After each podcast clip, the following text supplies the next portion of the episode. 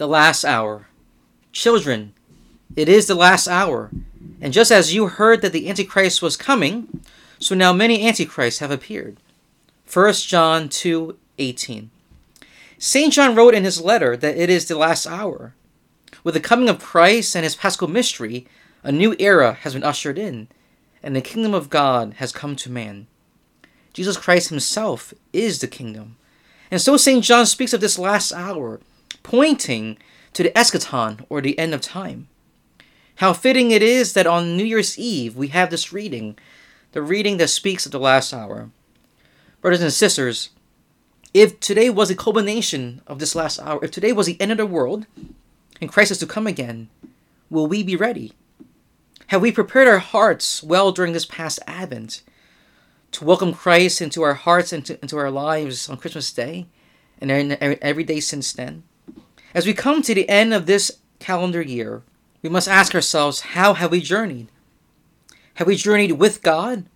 Or have we journeyed ahead of Him or even away from Him?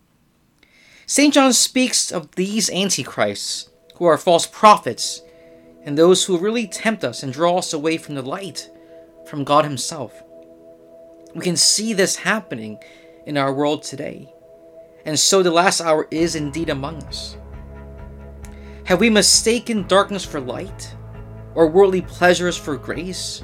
Have we sought to conform God to us rather than conforming our hearts to His?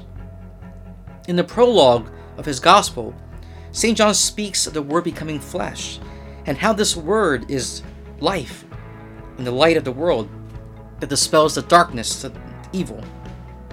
He also describes two groups of people one who accepts Jesus and becomes children of God, and the other who rejects Him which group do we belong to?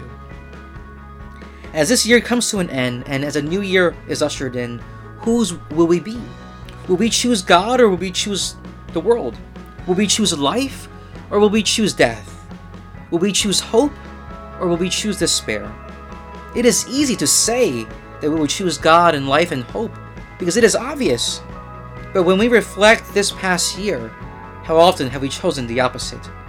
This new year, in this last hour, may we come to not choose simply God by our words, but truly do so by our lives.